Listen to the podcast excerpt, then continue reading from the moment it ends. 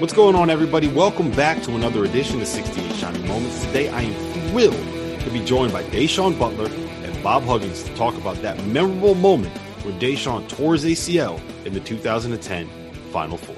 Um, the the moment at the Final Four, and I did want to talk about that a little bit. Just, I mean, to me, that's one of um, the most memorable moments from from kind of recent college. But I've been doing this since like 2008, and that's always stood out to me because, um, you know, on a on a stage like that, a coach being like showing that emotion and, and having that connection with the player, I, I don't think you see it that often. So, can you just kind of, you know, Dave, like what? Can you take me through what you remember about that moment and, and, and kind of what it meant to you that that that coach was there for you? Uh, honestly, I'm not gonna lie to you. I'd never hurt myself before, so I was asking if they can like fix this so I can get back out there, and they're like, "Yeah, you're not getting up. You're not getting up." So I was in pain, obviously, and uh, once again, man, I was more focused on like winning the game. I didn't really know what was going on, but uh, I was so worried about us winning. I wanted to win for the team, for the state, and you know, coach came over and basically just like reassured me that I'd be fine and I did everything I possibly could and just to relax and you know stuff you need to hear when you're not when you're hurt, man. I was like I had no idea at the time what was getting ready to happen to me. Like just looking back at it now, there was a process I wasn't even mentally prepared to take. And the first thing he did was just make sure I was good. Like that was his job. And I've seen numerous coaches over time kind of just stand and watch I've seen coaches keep huddles while their players on the ground with the trainer. Like that, that was basically to me seeing that was more or less like if I saw my son in that scenario, it would reassure me that my son was going to the right person in a sense. Right. Did, yeah. did you know how bad it was, coach, when, when it happened? Uh, I had a pretty good idea. Yeah. You know, the, the, the thing for me was it was, it was like eerie you know, because we were we were number one in the country and we were the best team in the country when I had Kenyon Martin. And and we had we had Kenyon Martin, the number one pick in the draft, Pete Mickeal, the number three or four pick in the draft. Not Pete, uh, uh, DerMarr Johnson. Pete was an early second round pick.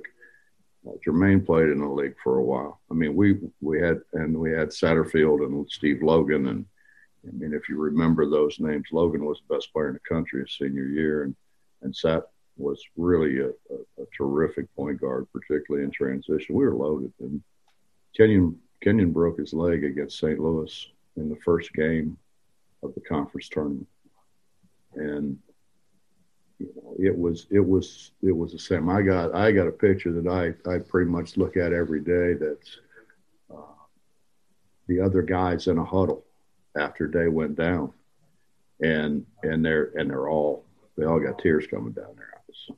You know, not not because uh, there goes our best player and we can't win because they cared so much for this guy, and and um, and it's it's hard not to be, to be honest with you. But just to me, it was so eerie, and and and the thing that the thing that stood out to me was when when I went out with Kenyon, and he didn't say what's going to happen to me. He didn't say uh, there goes my career. He didn't say anything like that. You know, his his thing was, Coach, I wanted to win this so bad for you. I wanted to win this for you. You know, and I'm like, hey man, you know, it, it ain't about me. You know, it's never been about me. It's always been about us. And and uh, and then I go out today, and they didn't say exactly those words, but it was it was kind of what he said. It was like, Coach, I I, I want to go. I want to go. I, you know, and, and I'm like, listen, man, we got you got a lot of basketball ahead of you. Just you got to do what people are telling you to do, man. And he said, yeah, but I need to go. You know, and started talking about talking about his teammates and you know and the whole thing and it was it was it was eerie but it it was it was uh two guys, two guys that that I knew how much they cared. You know, separate guys, different, but they cared. They cared about their teammates. They cared about their school. Cared about the people who had supported them, you know, and it and it's they're they're the same today, and and uh, to me that was the that was that was what I I got out of it, and then you know it's it's um, you learn a lot about people, you know, you learn a lot about people, and this you know I think I think uh, he will always be remembered as you know the Da'Sean Butler man, you know, and and and and the guy, and everybody will continue to say, "Dan, they hadn't got hurt." So, right. Could, could you have won the title that year if he didn't get hurt? Sure, we could. I mean, those guys, those guys are. I mean, they tell me all the time, Coach, we're just getting ready to make a comeback we do, you know, because we had done it all year, really. Yeah. we were not a great first half team. Yeah, well, facts. But we were a hell of a second half team. And and that's that's what all those guys talk about. You know, we were just getting ready to make a run here. Is that true, Day? I mean, honestly, we probably had two blowouts all season, and the rest of the season were all close games. We were like built for close games, and if we were down in the first half, that wasn't a worry. I feel like that was something that uh, Coach Huggins brought with him uh, his first season in. Um, I don't remember who we were playing, but when we were not to like this is not to bash Coach Beilein or anything, anything like that, but more or less when we played our games our freshman year, if we got down pretty big, we kind of like stay out of the games. I mean, we're mainly shooting threes. Teams kind of out rebounded us a lot. We were young. Um, then next year, I believe we were like we had a couple games we got down big, but we also came back from being down really big and win won a bunch of those games. So us seeing that happen, like that was just like the norm for us to know we can come back in games throughout the rest of our college career. So we have tons of games where we will be down big and come back and win those games. So and we had them that season. So it wasn't anything like foreign to us. Like they make runs, like we have to make run. We're gonna make our own run. But ran into some bad luck. so it is what it is. They shot the ball great. They won. And I rather, Grant, I, I'd rather not lose to Duke, but uh, I'd rather we lost to the, the team that won the championship, though. So that's just me in general. We didn't.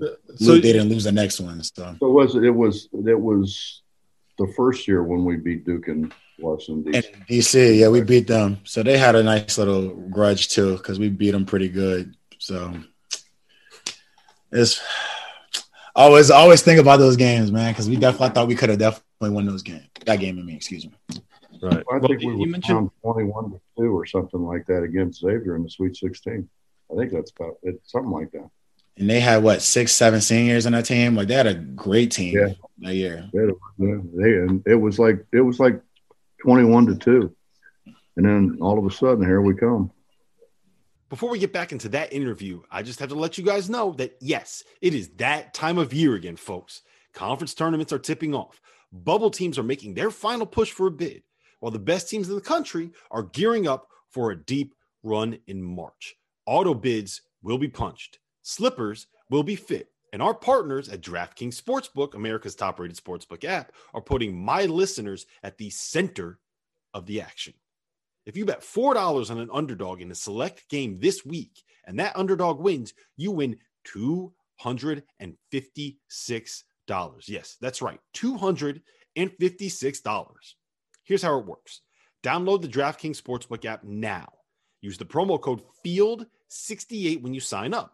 Scroll through the list of the select underdogs, bet $4 on one of them to win, and cash $256 when they do. There is no better way for you to put your college hoops knowledge to use than to put your money where your mouth is with DraftKings Sportsbook. It's safe, it's secure, it's reliable. You can deposit and you can withdraw your funds at your convenience. Trust me, I know, I use them. So remember, that's code FIELD68. That's FIELD68 to turn $4 into $256. It ain't going to get better than that, folks. For a limited time only, you must be 21 years or older. Restrictions apply. Go to DraftKings.com for details. Gambling problem? Call 1 800 Gambler. Yeah, I, I'm I will forever be indebted to those guys because I mean they wanted me to coach them, you know, and and and uh, I don't I don't know if they did right at first, but I think after we got going a little bit, they they really enjoyed, I think, being coached and and getting better and and and we honestly thought we had a shot. I mean, I tell I tell Joe, you know, all the time. Joe Joe's always big now, telling me wish he would listen better, uh, like everybody is when it's over with, like I was when it was over with. Exactly. But uh, you know, if what if he comes back? We got beaten in the Sweet 16 and got beaten double overtime, I think it was. Yeah, Xavier. And, and we, we I mean, we're thinking we can get to the Final Four the first year I was there, and and we and we just missed it by a little bit. And Joe had another year, and if Joe had come back, Joe and Day together as forwards, and then the other guys, the other guys we had, and then of course his senior year we we went. Uh, that was the year that he announced to the world, "I own college basketball." let's not get into the uh, the particulars and the verb in the verbals and anything like that. Well, I couldn't figure out what the hell said. You know, that I, I asked you one day. I said, "What did you say?" Dig it out of me. I oh, I was excited. That was a lot of fun. Like those games. Yeah, a lot of fun. Lot of fun that's the way you were making shots. Exactly right. no, but uh, to your question, Rob, um, when he first uh, we had like a two week, maybe was it was it a two weeks after Coach Beilein left, uh, yeah. Coach Huggins between you guys? Well, well, I think uh, I, I think the other guy was there for about four or five days. I don't I don't know. It was at that time. I thought that was between Beilein and someone else. I didn't know it was between our time. No, I'm talking about Dakich. That's what I'm saying. I didn't know that was our time. I thought that was earlier because we had never met him. Oh, it was. No, that was right. before. I was going to say we had never met him. Yeah. You're absolutely right. It was before John got there. We had like a two week uh, hiatus with no coach, and um, all of a sudden, you know, the you know the news breaks, and they're like, "Yeah, Bob Huggins is getting here," and we all look to uh, Jerry West's son, Johnny West, who was on the team, because he knows everything about basketball, and we're like, you know, like what do we what do we need to know about this coach? And goes, it's gonna be hard. So we're like, all right. Um, we all came in to shoot threes and uh, and play zone. So, like, so um, I actually went back home to uh, New Jersey and I went to Seton Hall to uh, as I always always go to Seton Hall to get runs when I went back to New Jersey. And I ran into a guy that played for Coach Huggins, Jihad Muhammad at Cincinnati, and just it, was like literally like a, a whim type deal. I just ran into him because he had never been to the runs before and I run into him. I'm like, hey, like uh, they said you used to play Cincinnati and used to, you know, play for Coach Huggins. Like, what can you tell me about him? He's like, it's gonna be difficult, but it's a good difficult. And at the end of the day, you'll get a big ass hug after practice, and it's nothing personal. It's literally basketball, and you'll become a better person for it. And I didn't know what he was talking about. I was like friggin' 19 at the time. I was like, all right, cool. I'll, I'll stick the shit out. Like, it's whatever. and then he gets there and I get the chance to meet him. And he doesn't uh unlike most coaches I've had, like I told you before, he didn't he didn't talk at me. Like the first thing he did when he came in, he asked me some questions, and it was more or less just like, you know, what do you want to do when you're done playing in college? And I told him, I was like, I want to play, I want to play professional basketball. I want to be a pro. And he's like, you stick around here and you work your ass off, you'll get that. And he kept his promise. So like he's always been, you know, honest to me, always told me everything I needed to hear the way like the way I needed to hear it. So like and, and obviously he prepared me for life. I mean, it's easy uh going to college and everything is basically taken care of for you. But he did a great job of preparing everybody in that locker room for what was going to be waiting for them out there because it's no easy picnic for any of the guys younger listening. So. So, coach, I actually want to expand on that point a little bit. Um, you know, Dave said you coach hard. I think everybody knows that you're uh, you're as tough as anybody when it comes to the actual coaching on the court. But you always have the balance where your guys and you have have a great relationship. Like I've never heard someone say something bad about you after the fact. And you know, we've seen it a little bit with Gregg Marshall and Billy Gillispie how some of that style of coaching maybe isn't as uh, as as prolific as it's been in the past. So I'm, I'm, like, how do you how do you manage that balance? How do you do it where your guys know that that you have their support. Like you can coach them hard and you can push them to the brink, but they but you you still have that relationship. Like how do you how do you manage that? can't be easy. Um, you know, I think my dad. I, I played for my dad. My dad coached really hard, really hard, but there wasn't there wasn't the afterward the relationship. You know what I mean? I mean, it was my father, so you know, I had that relationship, but there wasn't a uh, a give and take situation.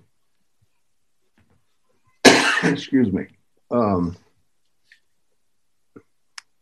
I don't, you know, I, I mean, I think a lot of it was I was a player. I didn't like the way I was coached a lot.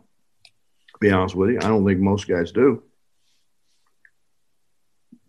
But I, I just, I just have always had a good relationship with, with people. I think that's important. I mean, why, why would you not? I don't know what anybody would get uh, out of being an asshole. You know, it just doesn't make any sense to me and and I I try to explain to them it's this way on the floor, but it's totally different off the floor. This is this is business. You know, we got to take care of business. And We're going to take care of business on the floor. And some days you're going to like it, some days you're not going to like it. Grow up. Now, off the floor, that's another deal. And and I'll, I'll, tell you, I was blessed, man. I, I, I came in and got a great bunch of guys, great bunch. You know, I can, I laugh all the time. I see Mazzulla over there coaching on the Celtics bench. And I always, to myself, I laugh to myself. We scrimmage Virginia. He must have turned it over six or seven times. And I didn't say a word to him. Then he came over and he said, Take me out, take me out. I suck. I said, I know. I just want you to get it all out now. get it all out now, and then maybe we can fix it. He said, You ain't going to take me out? I said, No, I'm not going to take you out. Keep throwing the shit out of bounds. At which, you know, Joe and I laugh about that now, you know, but I mean, there's a time and a place for everything, as the saying goes. I like people. I do. I like people. I like and I and I and I love basketball. So it's easy. That part of it's really easy. Yeah, and I would just say more or less when we were doing our stuff on the court, it was never like uh how can I put it? Things could get personal, but it never crossed the line to the point where you know you felt like all right, I need to tell somebody what was going on. Like it wasn't it wasn't that kind of vibe like you brought up some of the other coaches. Like it was ne- it never got to that. Now things can get personal when you don't do your job because it's you. You're the person that's not doing it. But it's never to the point where guys are hiding in basements for years and stuff like that. That's not no, we never got to that. Like that's not the deal. That was that's not how we did things there. So.